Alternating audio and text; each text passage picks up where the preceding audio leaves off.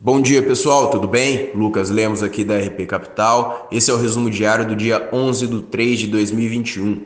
Ontem o Ibovespa fechou em alta de 1,3% a 112.777 pontos. O dólar comercial cotado a 5,65, o S&P em 3.898,81 pontos e o petróleo Brent valendo 68,81 dólares. É, no Brasil, a PEC emergencial passou em primeiro turno na Câmara dos Deputados e a votação deve ser concluída hoje. Ainda por aqui, o Senado aprovou ontem o projeto que torna o Pronamp, Programa de Empréstimos a Pequenas Empresas, permanente. Existe a possibilidade de concessão de ao menos 7,1 bilhões sem a necessidade de abrir espaço no teto de gastos. O projeto ainda prevê mais seis meses de carência aos empréstimos do programa e aumenta para um máximo de seis pontos percentuais acima da Selic os juros máximos cobrados pelos bancos aos tomadores.